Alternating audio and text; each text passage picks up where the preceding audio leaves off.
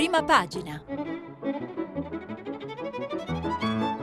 Questa settimana i giornali sono letti e commentati da Lucia Conte, giornalista dell'agenzia di stampa Asca News. Per intervenire telefonate al numero verde 800 050 333. Sms WhatsApp anche vocali al numero 335 5634 296. Buongiorno e ben ritrovati a prima pagina. Oggi è mercoledì 31 luglio e mm, partiamo da una notizia che ieri è uscita dal Comitato Nazionale per la Bioetica eh, che ha definito il suicidio assistito diverso dall'eutanasia e quindi ha invitato il Parlamento a legiferare sul tema. Un documento, quello uscito dal Comitato per la Bioetica, destinato sicuramente a far discutere anche perché eh, il comitato diciamo, si è diviso, si è spaccato, ci sono stati 13 voti a favore e 11 contrari e eh, dalla stampa eh, leggo il resoconto che fa Maria Berlinguer di quanto accaduto. Con una formula volutamente cauta, il Comitato di Bioetica ha affrontato ieri la delicatissima questione che da 12 anni almeno, cioè dalla morte di Pier Giorgio Welby, divide l'opinione pubblica e la politica in seguito all'ordinanza della Corte Costituzionale dello scorso anno intervenuta su sollecitazione della Corte di Assise di Milano in merito al caso di Marco Cappato e alla legittimità dell'articolo 580 del Codice Penale che prevede il reato di istigazione al suicidio o aiuto al suicidio.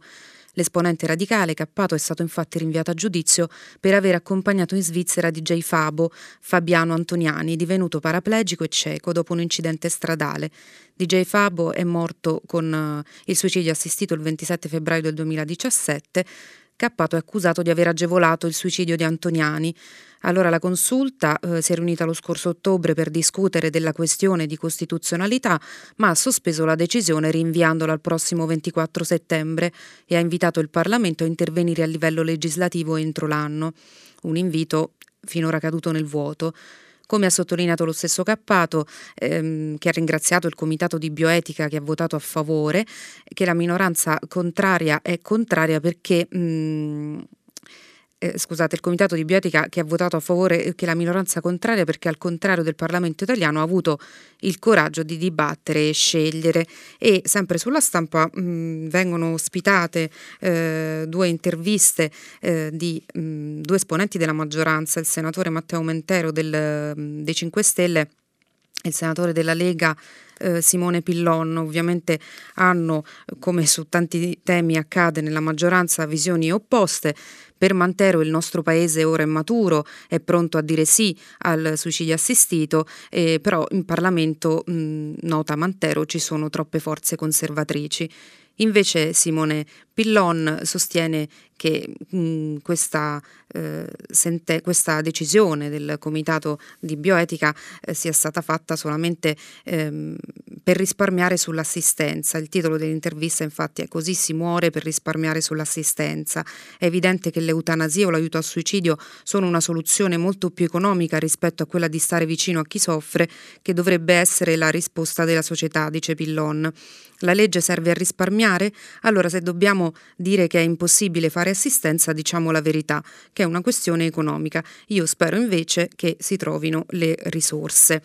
E mh, mm, su questo tema eh, il quotidiano Il Dubbio intervista eh, proprio una delle componenti eh, del Comitato di Bioetica, eh, la filosofa e bioeticista Luisella Battaglia, che spiega in questa intervista al Dubbio l'eutanasia è spiega la differenza tra suicidio assistito ed eutanasia. L'eutanasia, dice Battaglia, è un'azione tesa a provocare la morte. Il medico, su richiesta della persona malata, richiesta confermata più volte in presenza di gravissime patologie, prepara un farmaco che viene somministrato. L'eutanasia è la morte che viene data. Si parla invece di suicidio assistito quando è la stessa persona che compie l'atto. Il medico o l'infermiere preparano il farmaco letale in presenza di patologie gravi e la stessa persona, ribadita la sua volontà più e più volte, compie da solo l'atto di morire. Nel caso di DJ Fabo, per esempio, nonostante le sue difficoltà, si è fatto in modo che fosse lui stesso ad attivare l'atto. Nel nostro ordinamento ci sono due fattispecie di reato che spesso vengono chiamate in causa quando si parla di queste questioni, l'omicidio del consenziente e l'istigazione al suicidio.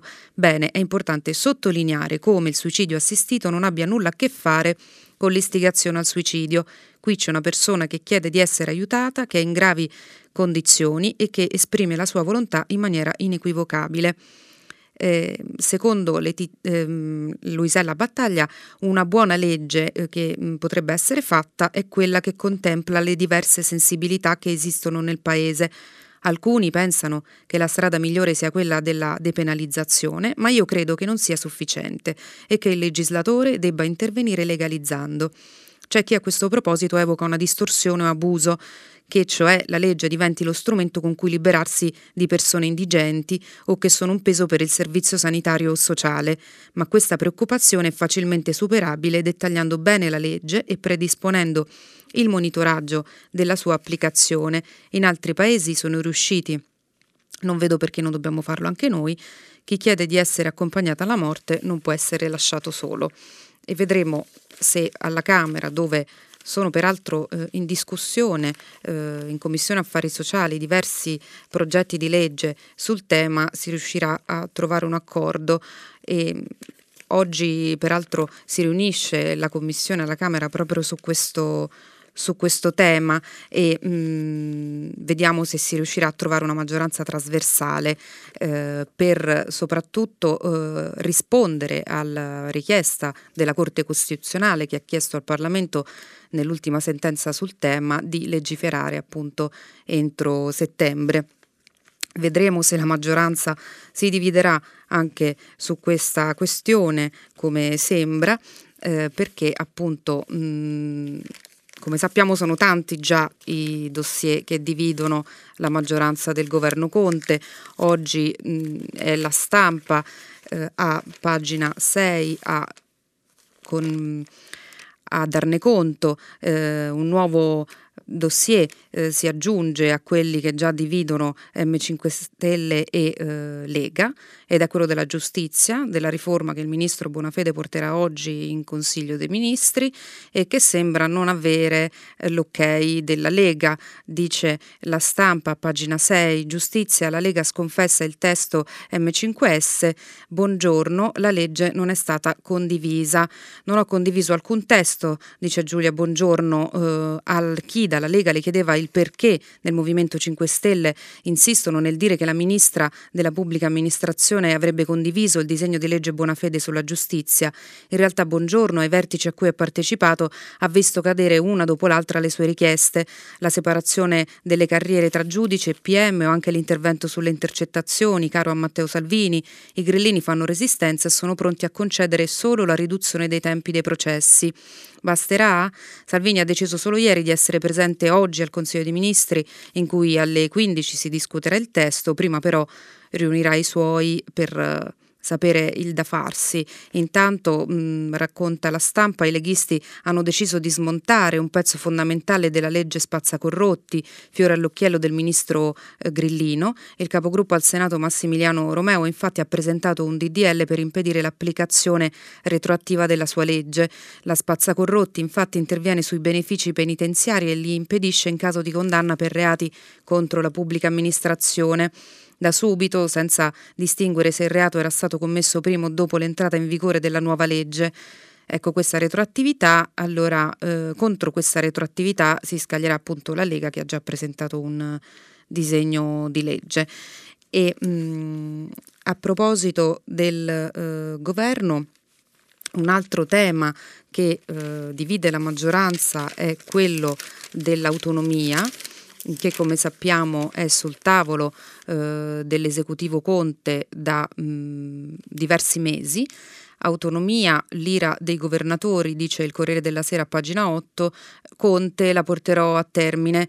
E sì, leggo dal Corriere, un nuovo round sull'autonomia tra Lega e 5 Stelle con tanto di coda serale e vertice a Palazzo Chigi, all'incontro partecipano il Presidente del Consiglio Conte, i ministri per i beni culturali Bonisoli e gli affari regionali Stefani, c'è stato, secondo quanto trapela, un passo avanti da parte del Ministero dei beni culturali per la cessione alle regioni della funzione della tutela del paesaggio con relativo personale.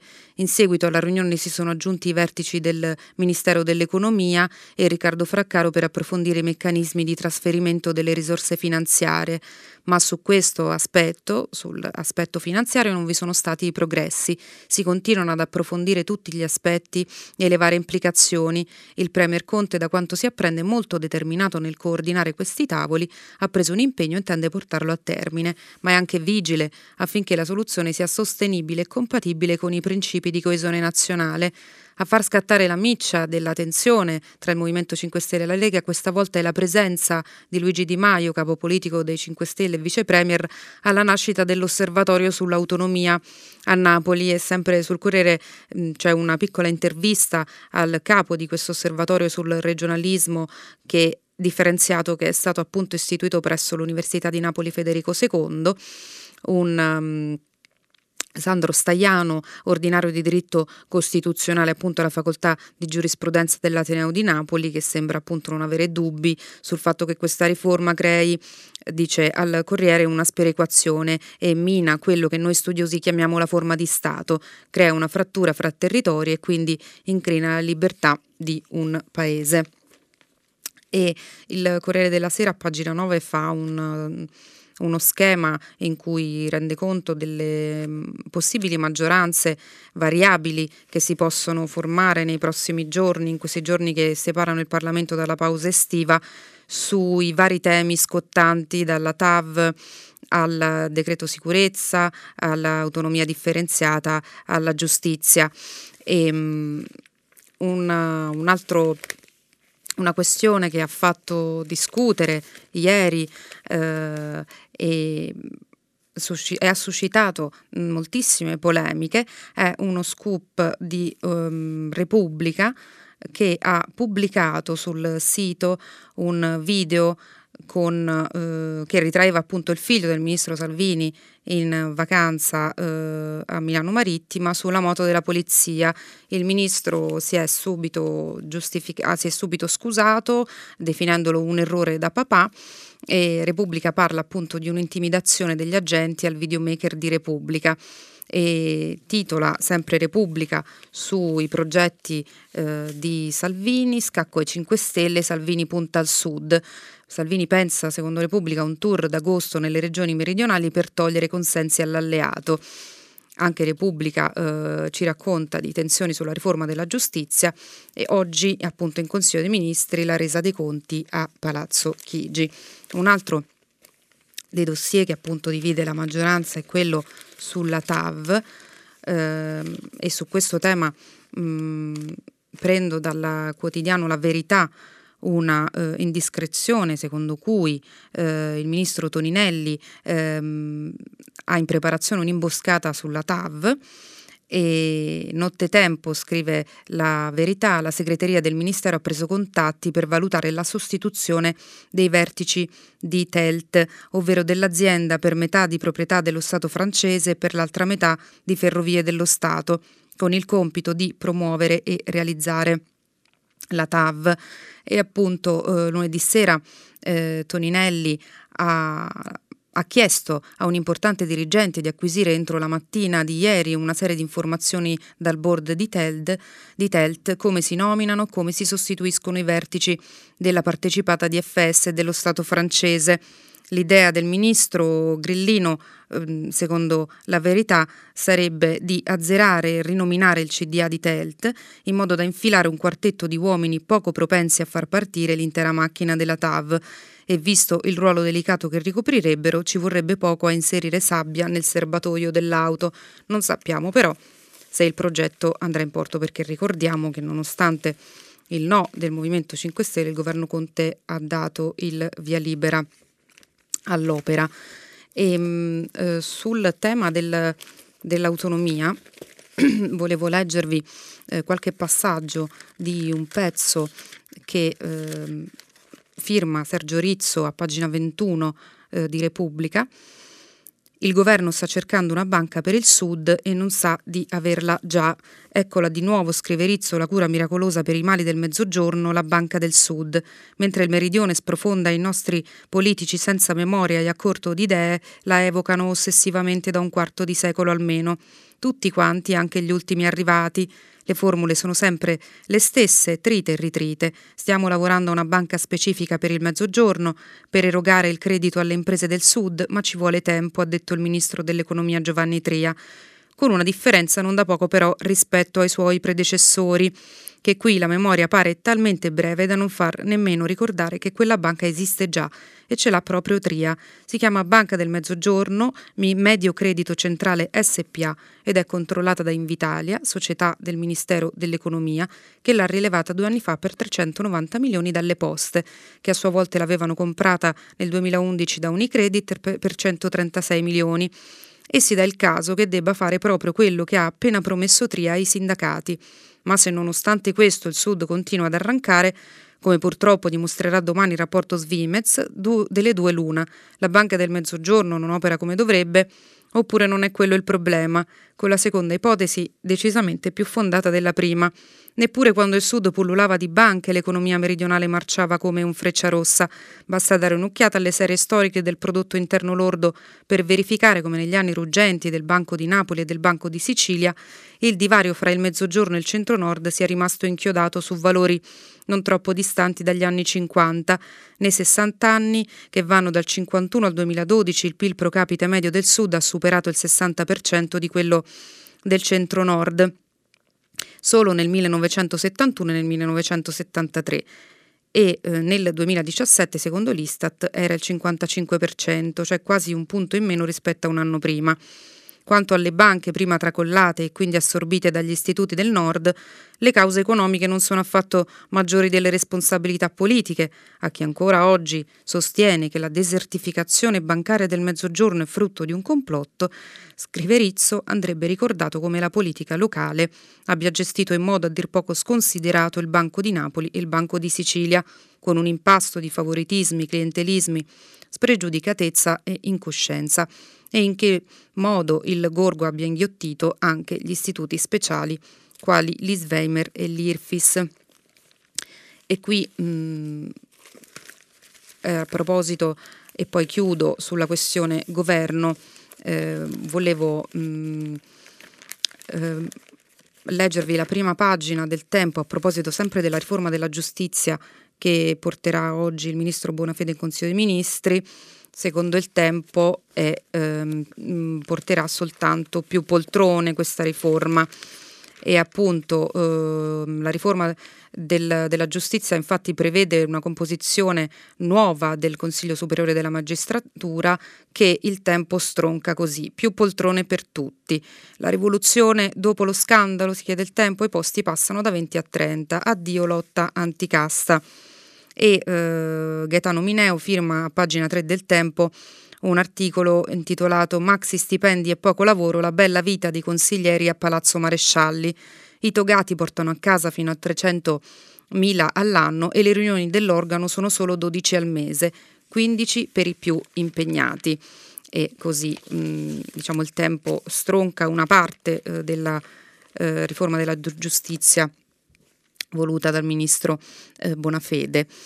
E, ehm, mh, oggi, diciamo, a cinque giorni eh, dalla uccisione del carabiniere a Roma per mano di un ragazzo statunitense, eh, ci sono ancora dei quotidiani che aprono sulla vicenda perché ieri, dopo quattro giorni di silenzio, c'è stata una conferenza stampa ufficiale sul, del, dei carabinieri appunto che ha un po' eh, ricostruito la dinamica di quella notte non fugando però tuttavia i dubbi e non chiarendo eh, alcuni punti che restano ancora mh, oscuri come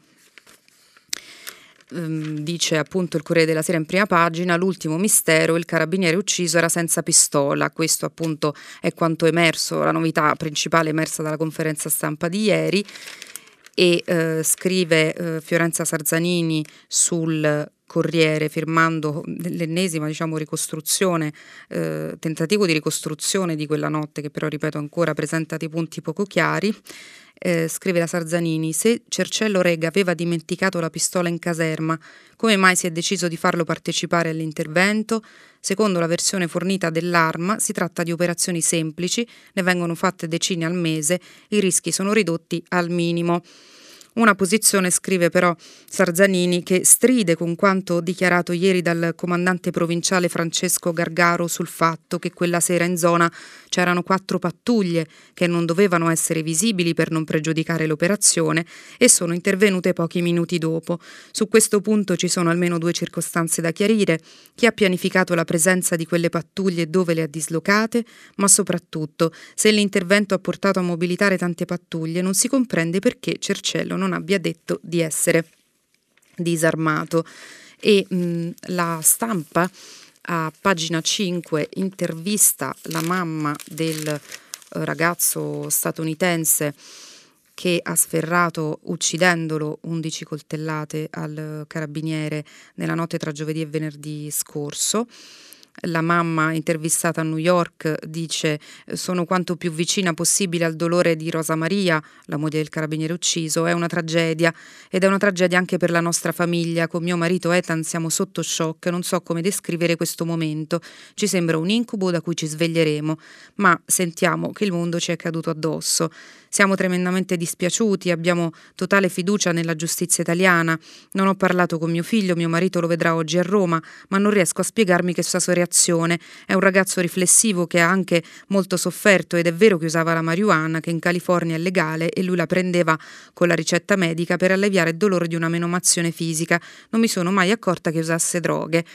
Finn è un ragazzo riflessivo, l'unica spiegazione che posso darmi se davvero risultasse coinvolto in modo diretto in questa tragedia è che fosse terrorizzato e dunque può aver reagito in modo inconsulto.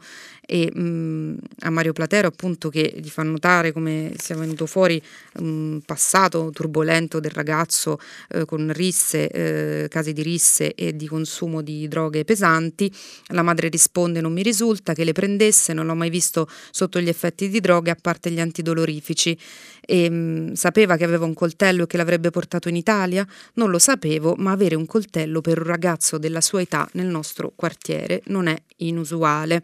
Il quartiere è appunto mm, un quartiere, mm, un quartiere che nasce negli anni 60, spiega la mamma, con un'ondata di immigrazione irlandese siamo in parte irlandesi, lituani, spagnoli, una tipica famiglia americana. La nostra casetta è di circa 100 metri quadri, due camere da letto e un bagno. Mia figlia Alessandra e Finn dormivano nella stessa stanza, poi a 13 anni, quando Finn aveva 7, Alessandra si è trasferita in uno stanzino nel garage per essere da sola. E mh, mm, Oggi eh, la stampa apre con un'intervista al ministro Di Maio sul caso di Bibbiano. E, ehm, Di Maio a pagina eh, in un'intervista che ho richiamo appunto in prima pagina, poi all'interno del giornale a pagina 7 dice su Bibbiano lo Stato ha sbagliato, troppi poteri a cooperative e onlus, il vice premier, lo scandalo affidamenti dovuto alla cessione di servizi a favore di realtà politicamente vicine. Eh, dice Di Maio, questi scandali sempre più spesso accadono quando lo Stato si ritira dando spazio a imprese, cooperative, onlus, magari politicamente o ideologicamente vicine, con una esternalizzazione o peggio eh, privatizzazione dei servizi pubblici. Questo processo lo abbiamo già visto in diversi casi e um, il vice premier appunto ha annunciato che sarà eh, a Bibbiano prossimamente e spiega la mia visita insieme al ministro della giustizia Bonafede sarà una visita istituzionale per fare il punto della situazione con i sindaci, incontrare associazioni e famiglie e presentare il progetto della squadra speciale istituita dal ministro, non ci sarà alcun comizio.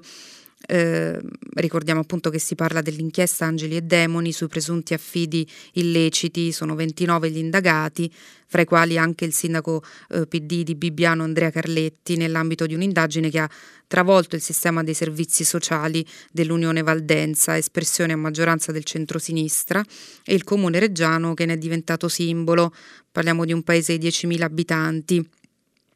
E ehm, appunto eh, al, a, eh, al, giornalista della stampa che domanda a Di Maio il perché abbia definito il PD il partito di Bibbiano, beccandosi peraltro un annuncio di querela, di Maio risponde: Io mi fido del lavoro di magistratura e carabinieri, basta leggere gli atti, ci sono intercettazioni allucinanti, non vedo alcuno sciacallaggio politico. Quanto alle minacce di morte non sono mai accettabili. Per quanto riguarda il sindaco di Bibbiano, posso dire che sicuramente è innocente fino al terzo grado di giudizio, ma sicuramente ha responsabilità politiche che prescindono dagli esiti giudiziari. Ricordiamo però che il sindaco di Bibbiano eh, è coinvolto ehm, non nella questione eh, degli affidi eh, dei minori, ma, è, ma mh, per, è diciamo, stato eh, coinvolto nell'inchiesta per abuso d'ufficio, per aver assegnato appunto dei locali alla cooperativa che poi si è occupata eh, di questi eh, affidi dei minori. E, mh, e volevo andare sul fatto quotidiano che oggi pubblica in prima pagina un'esclusiva eh, su Savoini, il faccendiere leghista che abbiamo conosciuto nelle ultime settimane eh, per, eh, perché indagato per corruzione nell'ambito di un presunto, eh, di un presunto appunto, scambio di denaro eh, per favorire le, mm, le casse leghiste, uno scambio appunto con dei funzionari russi e il Fatto Quotidiano dice in prima pagina Savoini 150.000 euro dal Marocco caduti nel cesso. E mh, mm, spieghiamo perché eh, racconta in questa esclusiva il Fatto Quotidiano.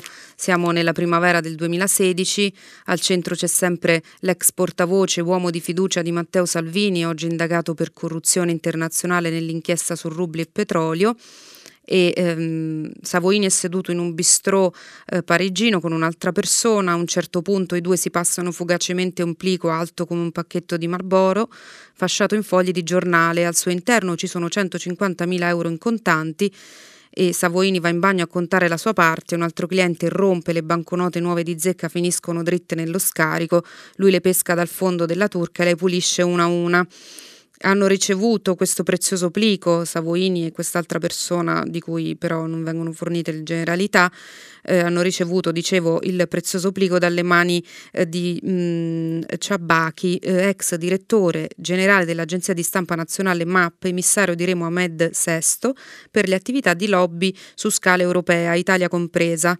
Qual era la contropartita di quel denaro? Si chiede eh, il fatto, Savoini era a Parigi per un affare privato o per conto della Lega, raggiunto sul cellulare della moglie, l'ex portavoce di Salvini riattacca al primo accenno alla vicenda e Monsieur eh, Ciabaci, che in Marocco ha fama di essere ufficiale di collegamento tra il mondo dei servizi e la manipolazione dei media a fin di propaganda, nega. Sono un giornalista, seguo cosa succede nel mondo, non do soldi.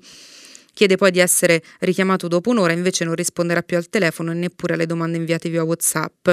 L'incontro all'hotel Le Meridienne a Parigi, spiega una fonte, era stato organizzato per definire una lista di aziende italiane da segnalare per futuri appalti in Marocco e per garantire una copertura di stampa favorevole al governo di Rabat a spianare la strada eh, è stata una missione leghista in Marocco di ottobre 2015 quando Salvini e Savoini vanno alla corte di Remo Ahmed dove tra gli altri incontrano un magnate della TV e i ministri dell'immigrazione e dei lavori pubblici. La delegazione eh, ricorda l'armata Brancaleone, scrive il fatto. Abbiamo incontrato ministri con due lauree prese negli Stati Uniti, Salvini non sapeva neanche parlare francese, i marocchini sembravamo noi, racconta Claudio Giordanengo, organizzatore del tour, nonché dentista di Paesana Cuneo, che si presentava come responsabile esteri della Lega e a marzo si è candidato a Saluzzo e questo è ehm, diciamo l'esclusiva del, del, Fatto Quotidiano però, dal quale però volevo leggervi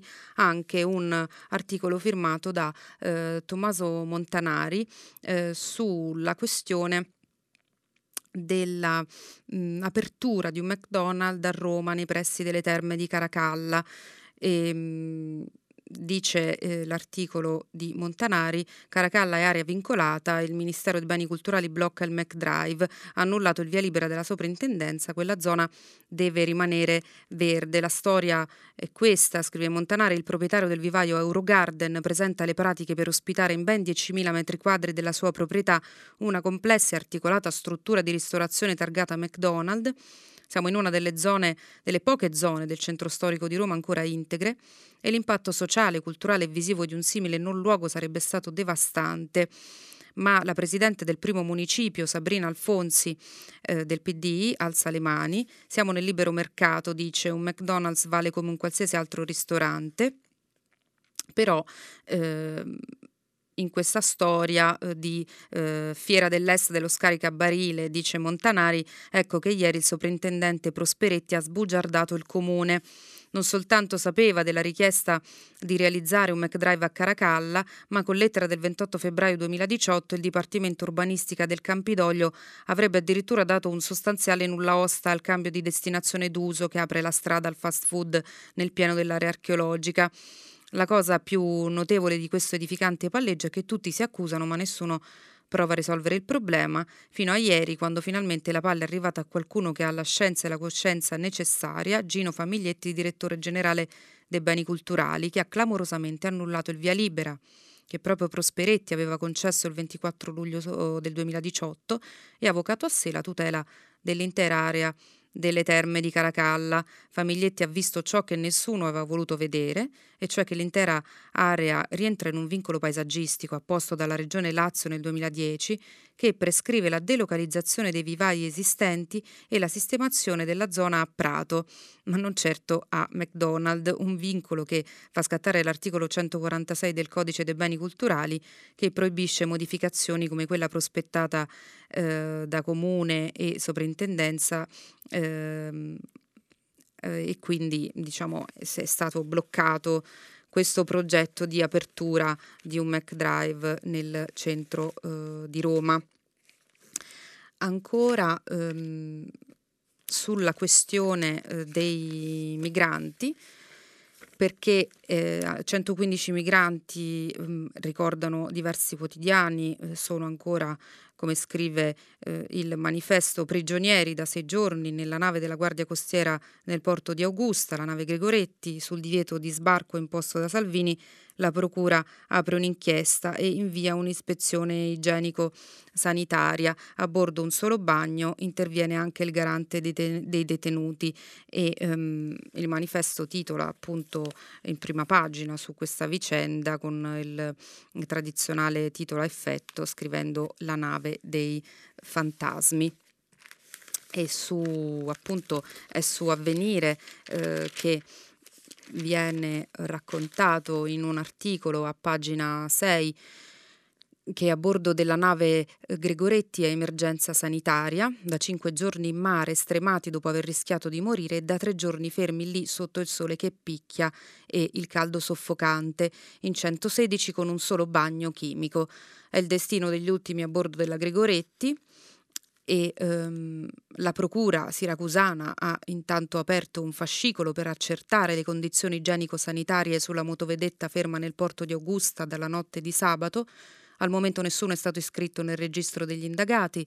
Il procuratore Fabiano Scavone, che ha sentito a lungo il comandante della nave, ha incaricato tre consulenti in malattie infettive di effettuare un'ispezione a bordo. Stiamo verificando condizioni igienico-sanitarie della nave e naturalmente quelle delle persone a bordo, ha detto il procuratore siracusano. Dopo tanti giorni occorre capire qual è la situazione e se ci sono migranti le cui condizioni non consentono più di stare sulla nave e mentre prosegue a Bruxelles la consultazione tra gli Stati membri per la ridistribuzione dei migranti a bordo della nave Gregoretti sulla vicenda, c'è anche un attacco che arriva dalla Germania, uno dei paesi che ha già dato la disponibilità ad accogliere parte delle persone soccorse in mare. Ieri il ministro Seehofer non ha risparmiato accuse al suo collega italiano. Matteo ha detto che senso ha mettere sempre in atto la stessa procedura se finisce sempre che i migranti scendono a terra? E eh, da almeno 12 mesi, aggiunge il leader storico dei cristiano-sociali bavaresi, che la Germania conferma la propria disponibilità ad accogliere parte dei migranti salvati in mare, proprio per corrispondere alla solidarietà europea. E, mh, mm, ed è il sempre avvenire che eh, dà conto invece di un'altra eh, decisione, di un altro fronte ieri aperto dal eh, ministro Luigi Di Maio sul gioco d'azzardo. E Di Maio all'attacco della Gcom, linee guide assurde le bloccheremo non ci sta eh, a passare come il promotore di una norma ambigua, scrive Avvenire a pagina 8. Luigi Di Maio sostiene che in un modo o nell'altro il 10 agosto deve entrare in vigore il divieto assoluto di fare pubblicità per l'azzardo, come previsto dall'articolo 9 del decreto dignità, un testo fortemente voluto proprio dal leader pentastellato. Ci sono appena dieci giorni per rispettare i tempi e il silenzio della Lega sulla questione non sembra agevolare il raggiungimento dell'obiettivo dichiarato dal primo partito di maggioranza. E, ehm, ieri appunto Di Maio eh, si è scagliato contro questo documento della GCOM, che è l'autorità garante per le comunicazioni, eh, che ha diciamo ha effettuato alcune interpretazioni e distinzioni fra, fra informazioni e pubblicità su alcuni prodotti dell'industria dell'azzardo e Di Maio eh, ha definito ehm, diciamo, questo intervento della GCOM, un intervento che annacqua di fatto la sua legge, ma che Stato è, ha detto Di Maio, uno Stato che fa le leggi e la GCOM, che è un'autorità indipendente, le stravolge. Non solo in un post diffuso su Facebook in mattinata, ha anche invitato i signori della GCOM a dimettersi dal loro incarico. E um, sempre su, su Avvenire, e ehm, volevo leggervi un articolo a proposito eh, delle eh, delle, delle, bombe eh, che vengono prodotte in Sardegna e poi diciamo eh, spedite in Arabia Saudita e negli Emirati Arabi Uniti e ehm, dall'azienda eh, RVM di Domus Novas. E ieri appunto il direttore dell'azienda ha annunciato lo stop alla produzione di queste bombe. Per 18 mesi sarà bloccata la fabbrica- dalla fabbricazione degli ordigni acquistati da Arabia Saudita ed Emirati Arabi Uniti per armare gli aerei che bombardano lo Yemen. Dopo la mozione del governo approvata dalla Camera il 26 giugno e dopo l'annuncio dell'11 luglio del vice premier Di Maio sembra arrivata a una positiva conclusione la lunga battaglia di associazioni e ONG. La rete italiana per il disarmo giudica positivamente la decisione, ma allo stesso tempo chiede che quanto prima il governo renda noti i dettagli della decisione. L'annuncio ieri è stato fatto dal direttore generale dell'RVM Italia SPA, Fabio Sgarzi, che in una nota ha informato della novità gli oltre 300 dipendenti attivi tra lo stabilimento nel Sulcis Iglesiente e quello di Ghedi in provincia di Brescia. Una decisione non dovuta a scelte aziendali, scrive, né al mercato e che va serenamente accettata nel rispetto delle leggi dello Stato. Inizia oggi un periodo non semplice che richiede la collaborazione di tutti affinché l'azienda prosegua nella razionalizzazione degli investimenti strate- strategici, mantenga la propria posizione di mercato e si faccia trovare pronta a riprendere al termine della sospensione. Quindi vedremo come si evolverà questa vicenda, se questo stop diventerà definitivo, se comunque tra 18 mesi riprenderà la riproduzione, la produzione di queste bombe. E, mh, mm, un'altra vicenda di cronaca eh, di cui volevo dare conto e che ha suscitato eh, un dibattito anche acceso è mh, mm, una sentenza della Cassazione che eh, ieri ha, ehm, ha deciso eh, che eh, il panino da casa portato a scuola è eh, vietato. I bambini che frequentano le scuole di Torino non potranno più portarsi il panino da casa, scrive il messaggero a pagina 16 le sezioni unite della Cassazione hanno deciso tutti dovranno mangiare il cibo preparato dalla mensa scolastica alla fine di una lunga battaglia legale che con questa sentenza sulla base di un ricorso presentato dal Ministero dell'Istruzione e del Comune di Torino riporta la situazione indietro nel tempo al 2017 quando fu il Tribunale di Torino a decidere che i genitori potevano scegliere se dare la schiscetta ai propri figli o iscriverli alla mensa. Una battaglia portata avanti da un comitato di genitori del capoluogo piemontese e dal loro legale Roberto Vecchione. Si aprì una querelle infinita che coinvolse poi anche il resto d'Italia e era arrivata la parola fine e la Cassazione a sezioni unite ha deciso la scuola dell'obbligo gratuita da Costituzione è eh, da buttare nel cesso, è il duro commento sulla pagina Facebook dei genitori che avevano fatto questo ricorso, d'ora in avanti o paghi la minestra o salti la finestra, sempre che non ti portino via la casa per morosità. E su questo interviene sempre sul messaggero eh, Alessandro Campi un, che firma un editoriale in prima pagina eh, dal titolo Un piccolo grande caso di libertà negata e dice Campi in realtà dietro la questione di costume ci sono interessanti riflessi politico-sociali sui quali forse vale la pena riflettere. In democrazia conta più l'eguaglianza o la libertà Rispetto a questa annosa alternativa sulla quale si sono sprecati fiumi d'inchiostro, la sentenza sembra fare una scelta precisa. L'introduzione di vari e differenziati pasti domestici nei locali scolastici inficia il diritto degli alunni e dei genitori alla piena attuazione egualitaria del progetto formativo comprensivo del servizio mensa libertà di mangiare ciò che più ci piace, considerata anche la diversità di abitudini e tradizioni culinarie che è tipica ancora oggi dell'Italia e che all'interno di uno stesso territorio, conta meno dell'educazione, intesa come processo formativo che persegue l'eguaglianza come obiettivo e come eh, valore. E resta l'impressione, leggendo questa sentenza, scrive Campi, eh, su una questione nel complesso marginale e persino eccentrica, che ci sia come una perversa tendenza delle società che si fregiano dell'etichetta di liberali a voler regolamentare con strumenti legali ogni singolo aspetto della vita collettiva e ogni comportamento sociale, ma l'ipertrofia normativa è l'esatto contrario del liberalismo comunque inteso, dal momento che riduce gli spazi di azione individuale, accresce le maglie della burocrazia e induce al conformismo. Il paradosso è che questa tendenza a stabilire dall'alto cosa sia permesso e cosa sia vietato, anche con riferimento alle nostre più minute azioni quotidiane, ad esempio mangiare un panino a scuola invece del pasto offerto dalla mensa, risponde ad, ad intenzioni all'apparenza nobili, in questo caso impedire discriminazioni e favorire favorire un'autentica solidarietà sociale, ma siamo sicuri che lo spirito di tolleranza e condivisione che pure la sentenza della Cassazione indica come valori da perseguire nell'ambito delle attività di insegnamento si conseguano attraverso l'uniformità dei comportamenti e la riduzione degli spazi di scelta individuale?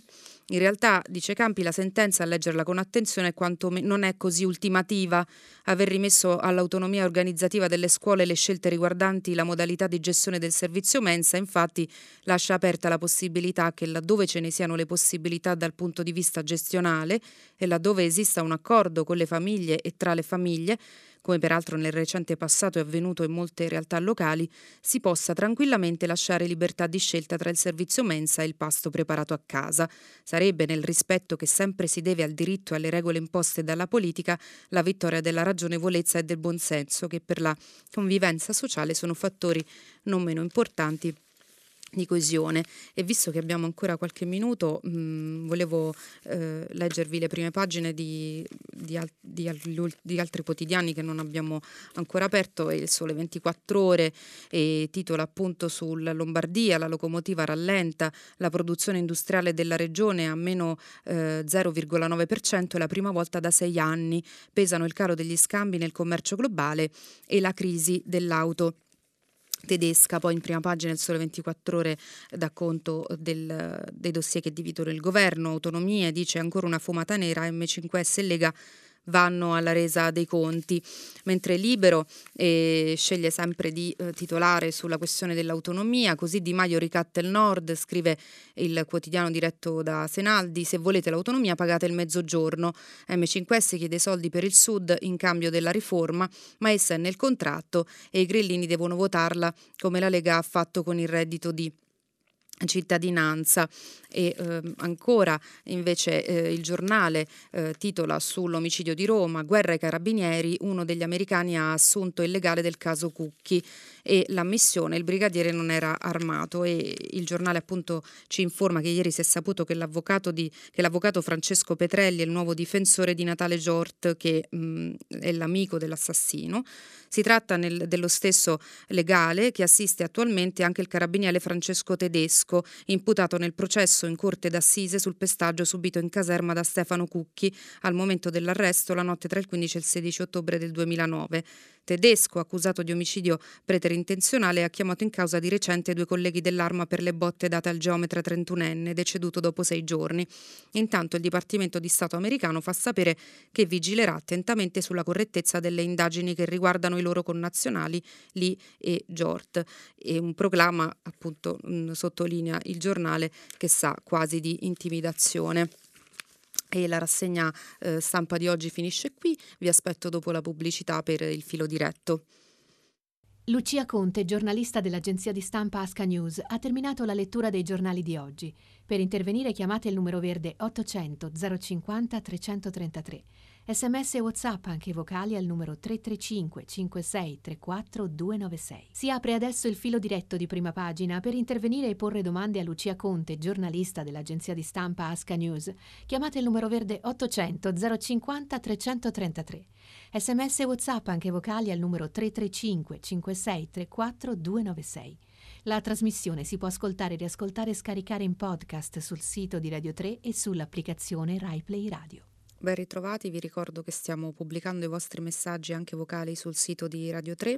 Pronto? Sì, pronto, buongiorno. Michele buongiorno. da Roma. Buongiorno Michele. Buongiorno, eh, vorrei una sua opinione su questo. Eh, dato che si dice sempre che le parole hanno un peso, suggerirei di modificare il, l'espressione eh, suicidio volontario assistito in eh, fine vita volontario assistito. Non è un fatto formale, credo che questa espressione riesca ad esprimere meglio scelte, questa scelta difficile e, e a cui concor- devono concorrere una, una libertà di coscienza integra e una capacità di giudizio altrettanto efficace. Insomma, ecco, grazie. Eh, la ringrazio, è una riflessione sicuramente interessante eh, quella del signor Michele e viene comunemente eh, chiamato in questo modo, ma non, eh, non è una, una, questione, come dire, eh, dispregiativa eh, né eh, accusatoria, viene comunemente chiamato così anche negli atti parlamentari, dai diretti interessati, dal comitato di bioetica che si è espresso ieri, però insomma capisco la delicatezza del tema e eh, capisco che mh, possa essere ehm, diciamo possa creare qualche suscettibilità in più un linguaggio che accosta la decisione di mh, finire la propria vita in maniera volontaria eh, per qualsiasi ragione, la maggior parte delle volte diciamo per una ragione di salute, a, eh, al suicidio vero e proprio. Comunque teniamo conto della riflessione eh, del signor Michele, sicuramente interessante. Passiamo a un'altra telefonata, pronto? Pronto? Pronto, buongiorno.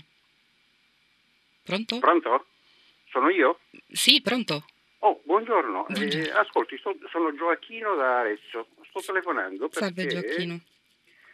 Eh, sono indignato da questa questione della, una, dell'imbarcazione della Guardia Costiera che è tenuta al largo senza dare la possibilità di attraccare a, all'imbarcazione.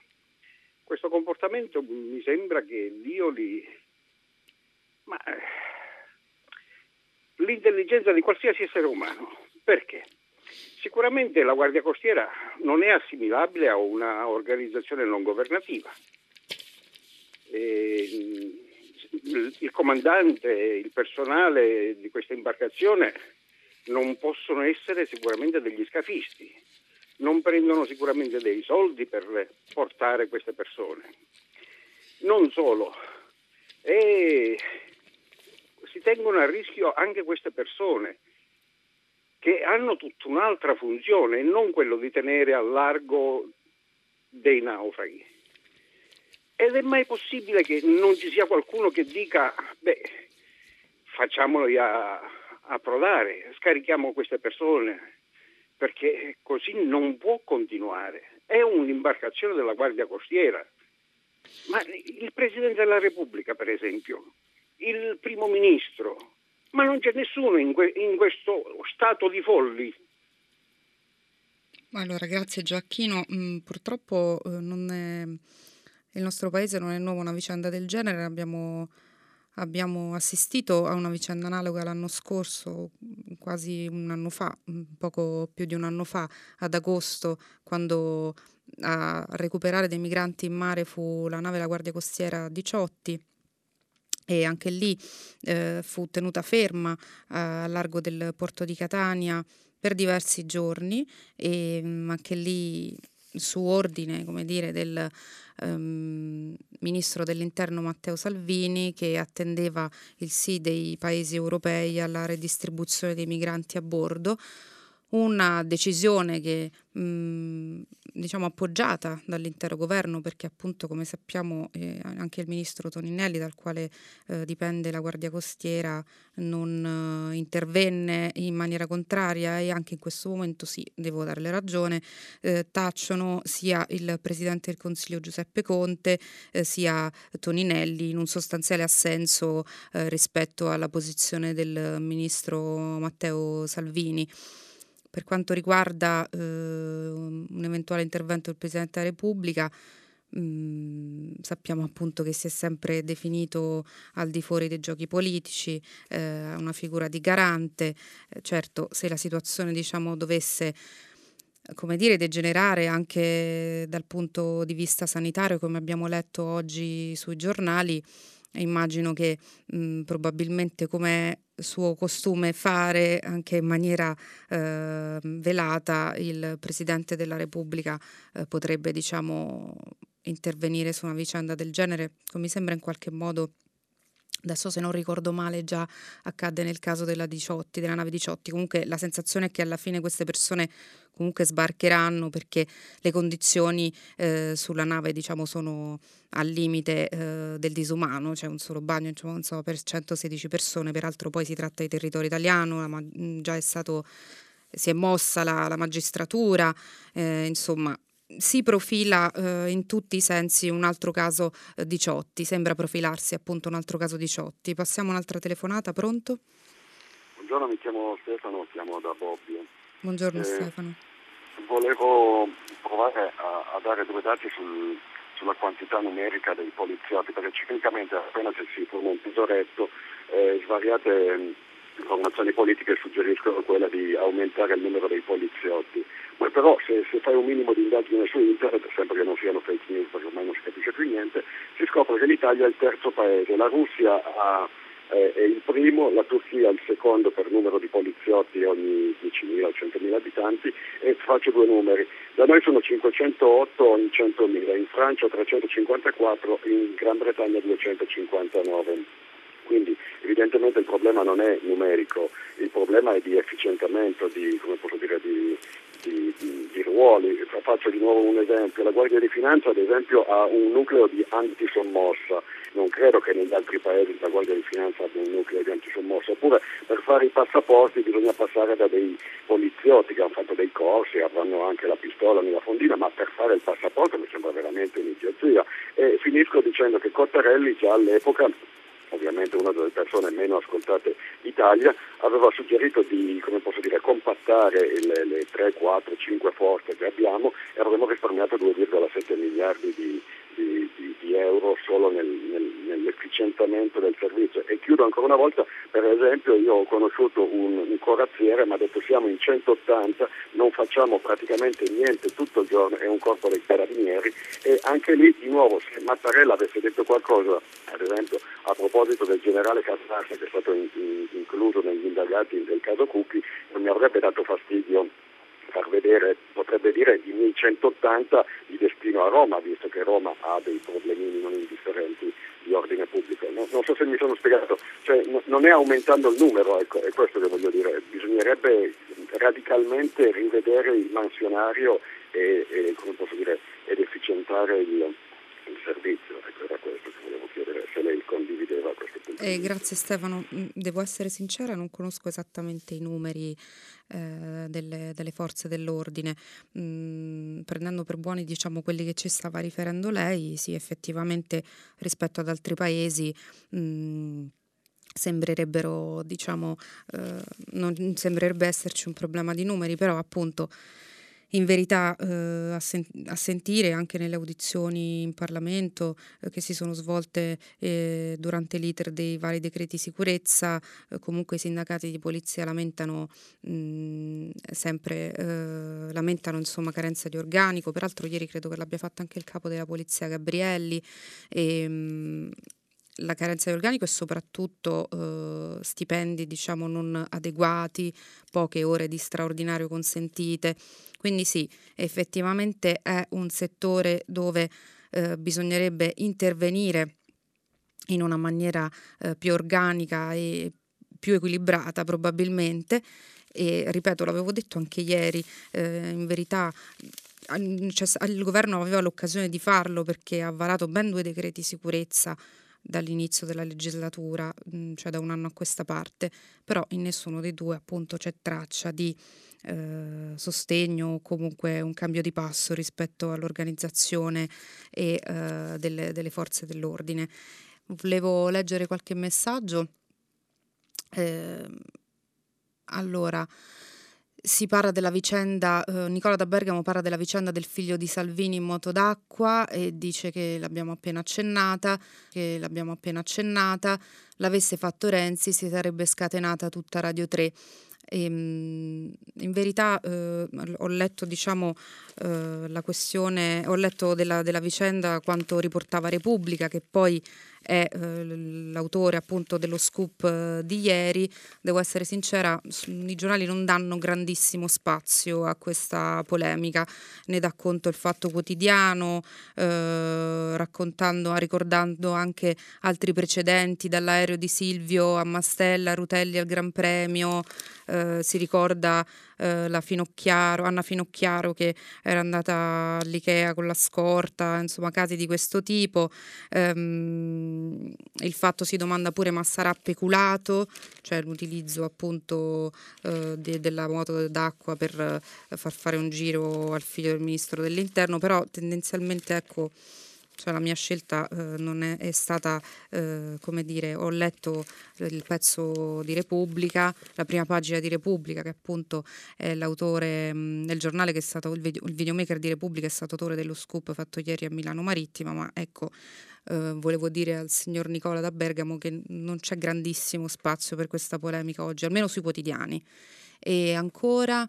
Mh, si dice, eh, ci ricorda Clara da Bologna che in provincia di Nuoro è stata incendiata l'auto del sindaco BD, c'è stato un attentato incendiario contro la sede del partito, sì, Clara, eh, grazie per avercelo ricordato, un fatto molto grave che ieri è stato condannato da tutte le forze politiche e mh, mm, da tutto l'arco costituzionale, anche il Ministro dell'Interno ha mh, mm, garantito diciamo, che saranno fatti i dovuti accertamenti per individuare i responsabili. Passiamo a un'altra telefonata, pronto?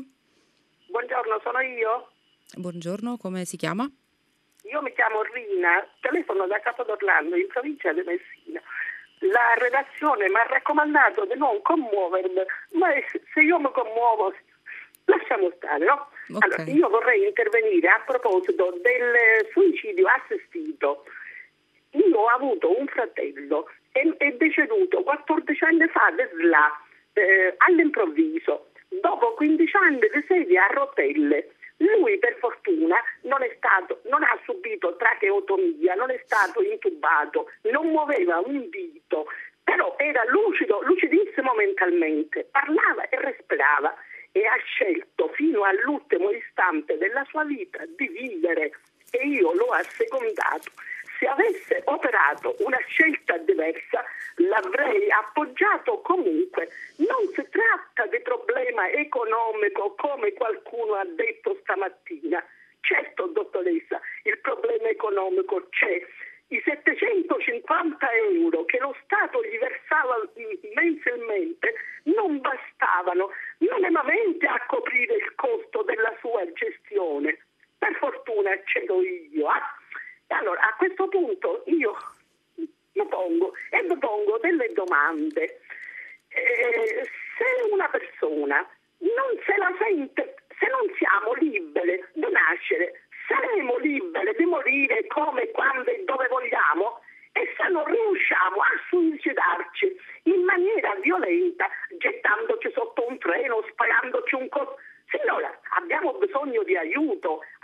fine anche il buon Dio nel paradiso terrestre lasciò libere Adamo ed Eva di sbagliare.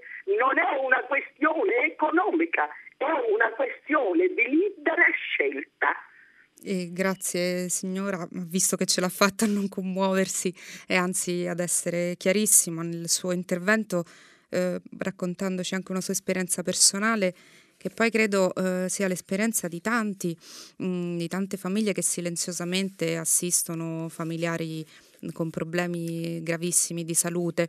Io mi sento di condividere totalmente quello che, dice la, che ha detto la signora Rina e la ringrazio e penso anch'io che sia totalmente una questione che vada lasciata alla libertà, alla dignità e all'autonomia della persona. E, mh, e appunto eh, quello, chi parlava di un problema economico, ricordiamolo, è il senatore della Lega Simone Pillon e che come sappiamo diciamo, ha, eh, una, ha, espresso una forte contrarietà a, a legiferare e a legalizzare appunto il suicidio assistito e ne ho dato conto perché appunto è una posizione importante in quanto si tratta di uno dei due partiti della maggioranza che deve appunto legiferare in Parlamento come ha chiesto la consulta entro settembre, anche se in verità su questi temi non esistono maggioranze di parte, di governo, ma si dovrebbe eh, legiferare in maniera trasversale. E un altro punto che volevo sottolineare dell'intervento della signora Rina è il fatto che eh, appunto molte di queste persone eh, sono totalmente assistite, non, non, è dato il dovuto sostegno appunto economico, comunque quello il sostegno economico che gli è dato a volte non basta e che spesso appunto eh, sta ai familiari eh, assisterli. Sappiamo che c'è, eh, oggi si chiamano caregiver, i familiari appunto che assistono perso- le persone in maniera gratuita e quotidiana della propria famiglia, che non sono autosufficienti fisicamente o mentalmente e si è chiesto più volte di intervenire a sostegno di queste figure che peraltro svolgono un compito anche psicologicamente pesantissimo senza alcun sostegno.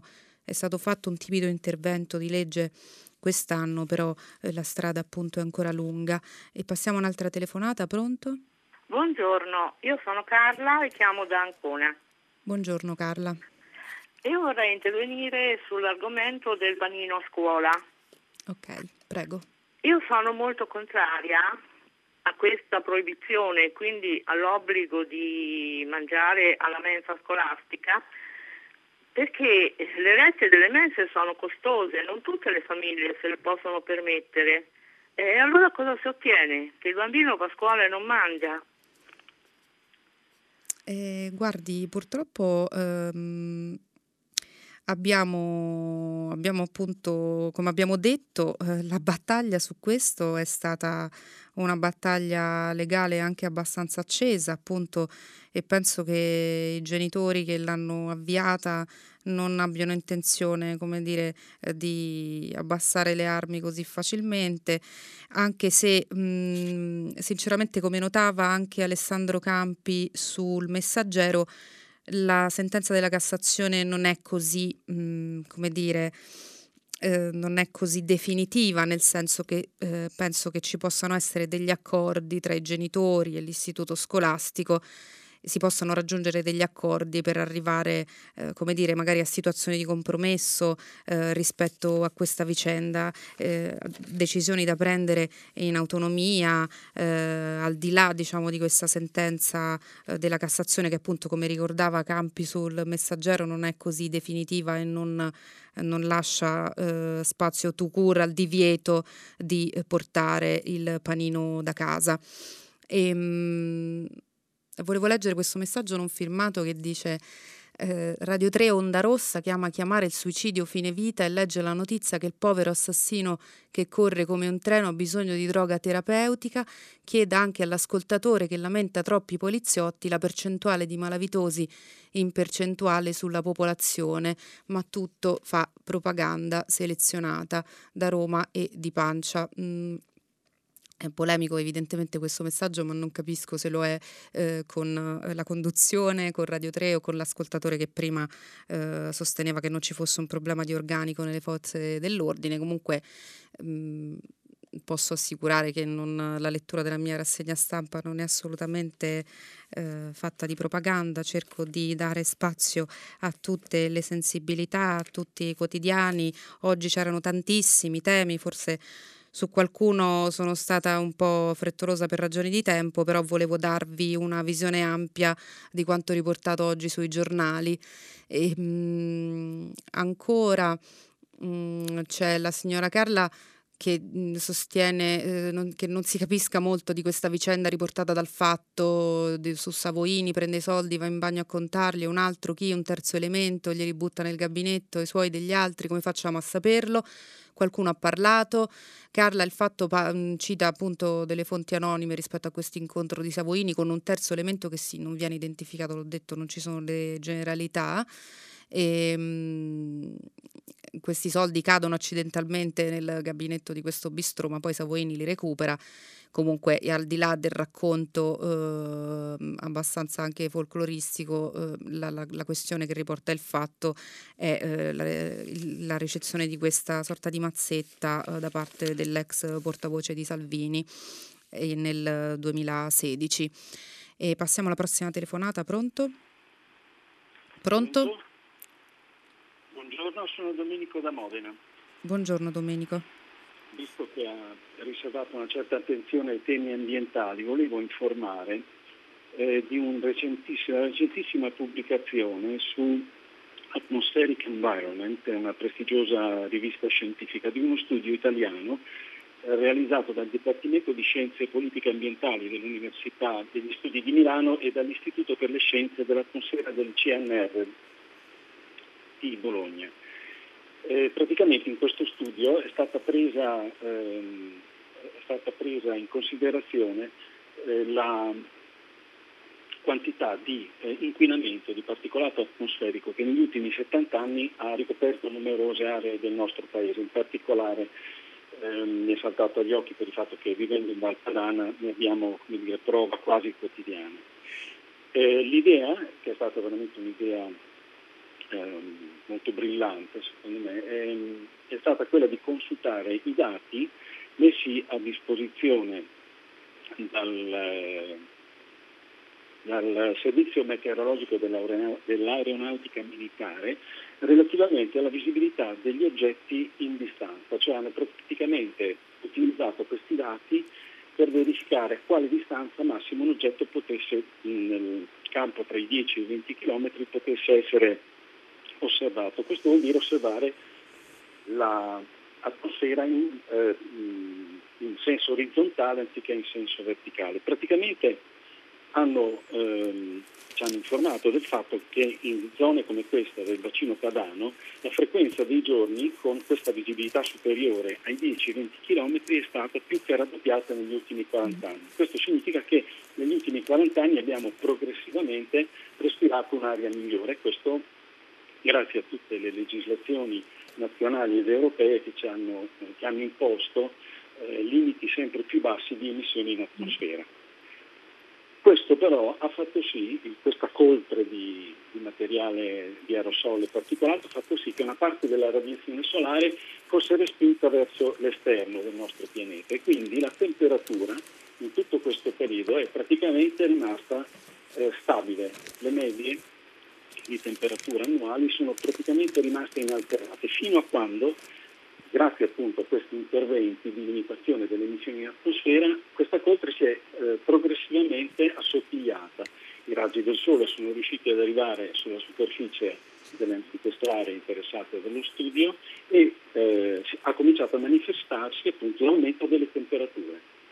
Quindi abbiamo scoperto sulla nostra pelle anche recentemente eh, questo costante aumento delle temperature medie proprio perché eh, siamo riusciti a scoprire quel mantello di inquinamento che ci proteggeva, fra virgolette, da questi aumenti di temperatura.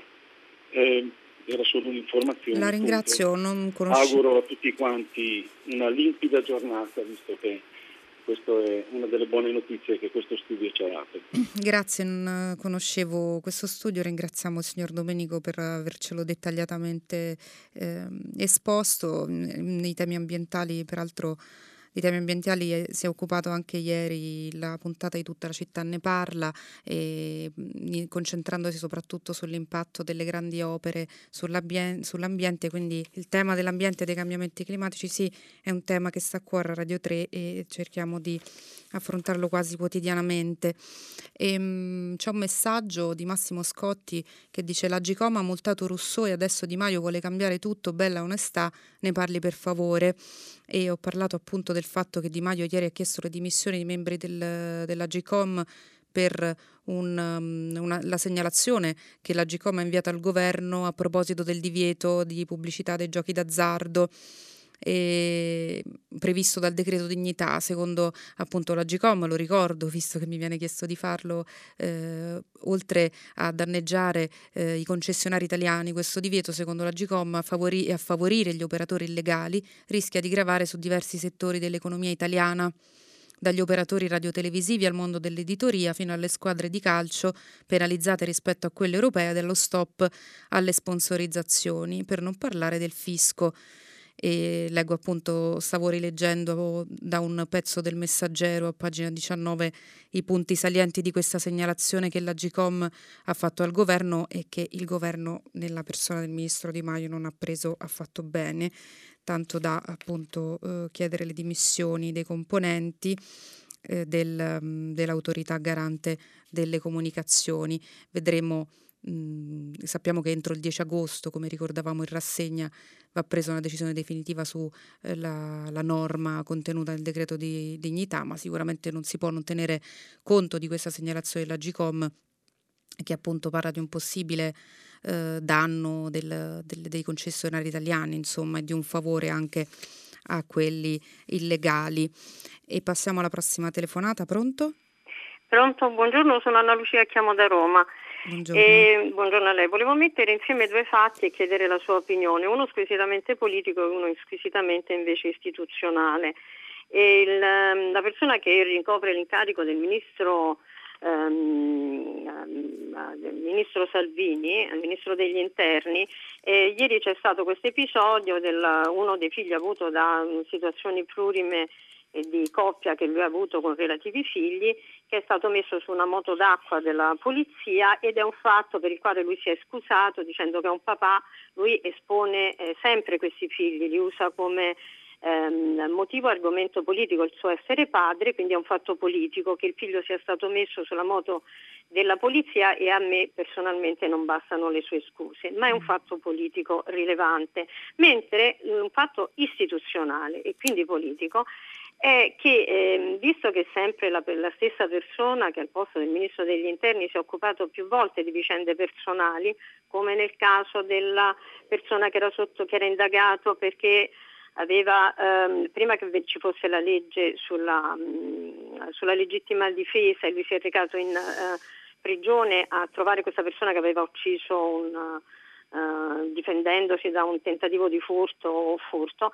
Allora uh, vorrei chiedere, sapere da lui che cosa ha intenzione di fare perché finora non si è occupato della com'è che un ragazzo di 19 anni abbia attraversato i nostri aeroporti eh, sia mh, mm, arrivato fino alla capitale con un coltello di 20 cm con il quale ha ucciso un rappresentante delle forze della sicurezza e dell'ordine.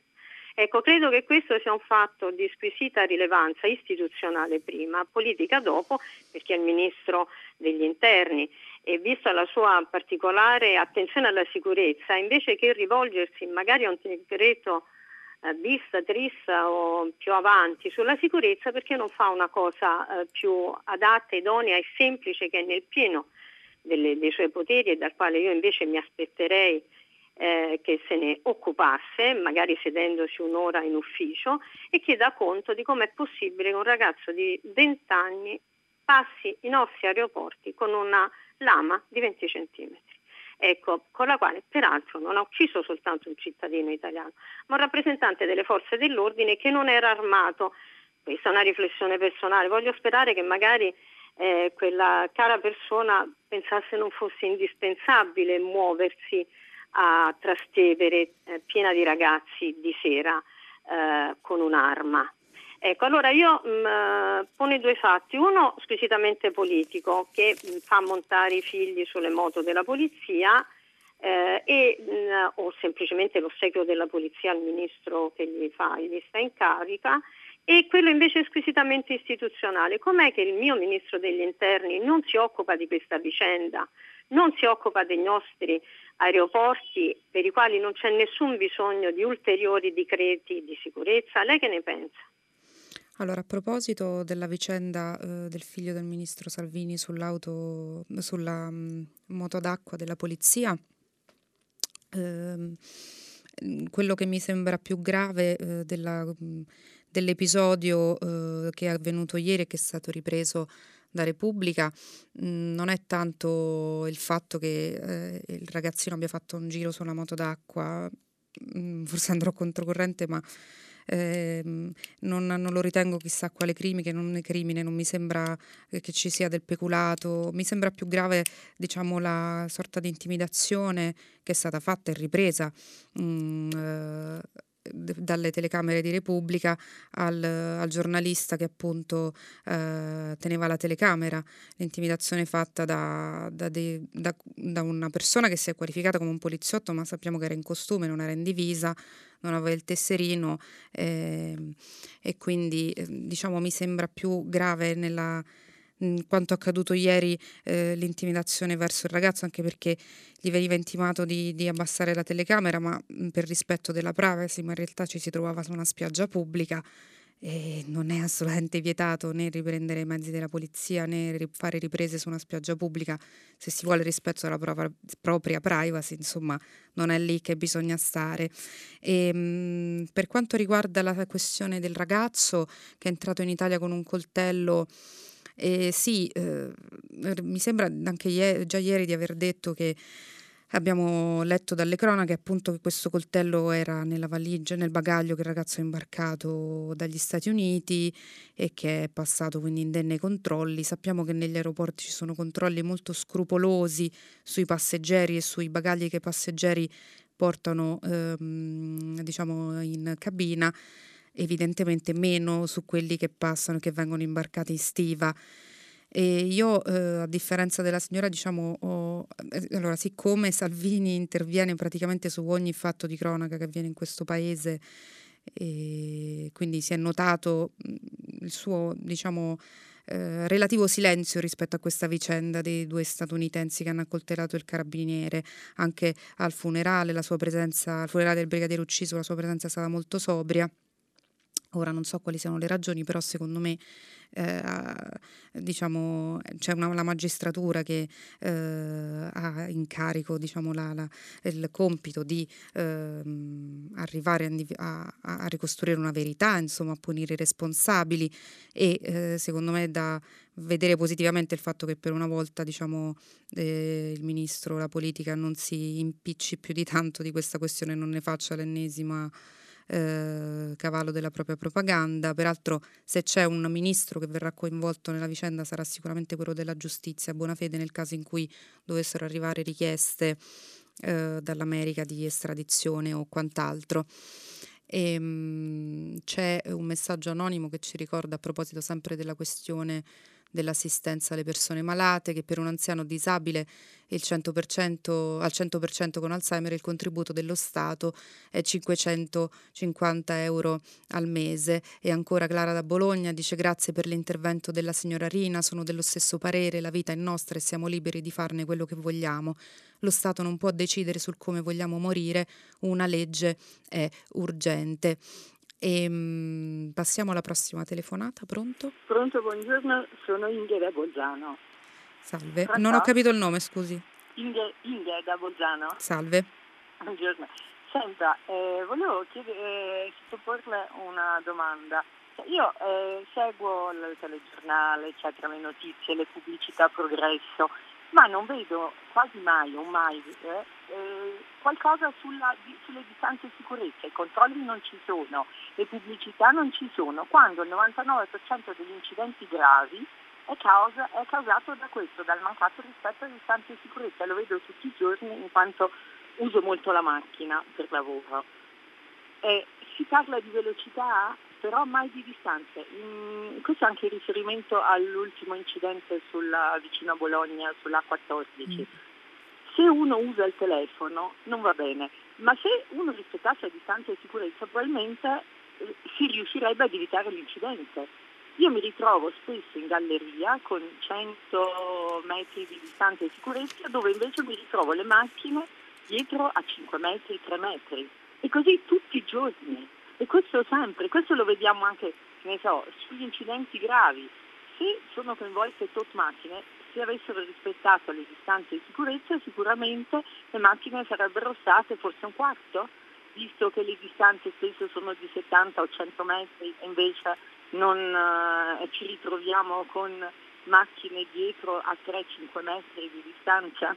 Mi spieghi come mai non si parla mai di distanze, quando tutti sappiamo che le distanze di sicurezza sono quelle che eh, salverebbero la vita in qualsiasi situazione. E guardi, mm, sì, come ha detto bene lei, tutti lo sappiamo perché appunto quando conseguiamo la patente è uno degli aspetti fondamentali che ci viene insegnato, il rispetto delle distanze di sicurezza per avere lo spazio necessario a compiere una frenata ed evitare appunto tamponamenti ed incidenti più gravi come quello avvenuto ieri, lo ricordo, a sul raccordo a Borgo Panigale due tir purtroppo sono finiti in fiamme, c'è stato un morto e ovviamente la tangenziale in tilt intorno a Bologna, sono stati coinvolti tre mezzi pesanti.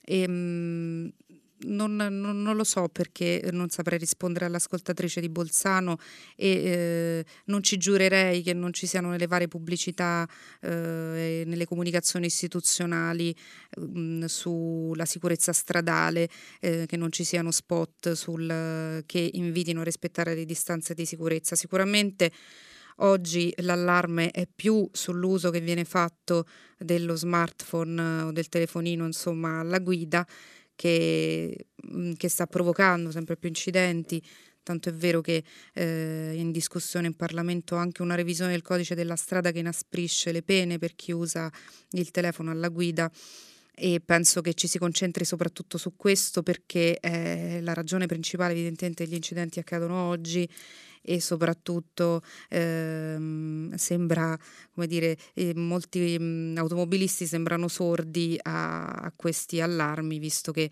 basta guardare negli abitacoli delle macchine quando si passa per strada e spesso si vede gente con gli occhi abbassati a scrivere messaggi o a guardare il telefonino.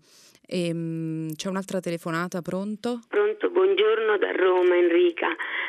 Senta, buongiorno. io mm, seguo sempre Rai 3, quindi tutto. E ieri riparlava un'altra volta giustamente tutto giusto di Luca eh, Parmitano, lei sa benissimo un italiano astronautica che ha detto che stiamo proprio azzerate in questa condizione dell'atmosfera. Però una cosa io, che è tutto vero, perché dice vero, lui lo vede con gli occhi, quindi, ma anche gli studiosi, ma mai, mai si parla delle armi che vengono usate per, per tutte le guerre nel mondo.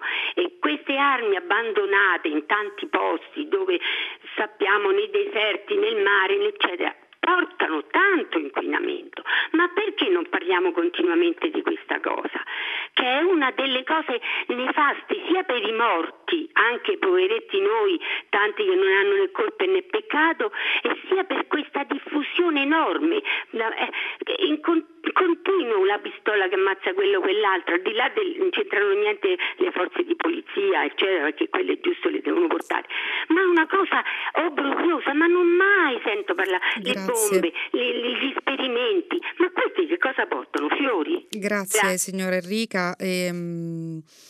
Sappiamo che appunto, come ho detto prima, il tema dell'ambiente e dell'inquinamento è un tema molto caro a Radio 3 e che ne abbiamo parlato ampiamente ieri nella rassegna, ehm, appunto dando conto dell'intervento di Luca Parmitano e dell'allarme dato dalla stazione spaziale e un intervento che è stato poi approfondito anche nel corso del, di tutta la città ne parla e ehm, quindi diciamo che eh, il tema ambientale viene ampiamente affrontato sulle nostre frequenze. E allora la nostra rassegna stampa finisce qui per oggi. Dopo il GR Marco Filoni conduce pagina 3 alle 10 Rosa Polacco e la redazione di tutta la città ne parla approfondiranno un tema posto dalle vostre telefonate. Potete riascoltarci e scaricare le puntate dal sito, dal sito di Radio 3 e ci risentiamo domani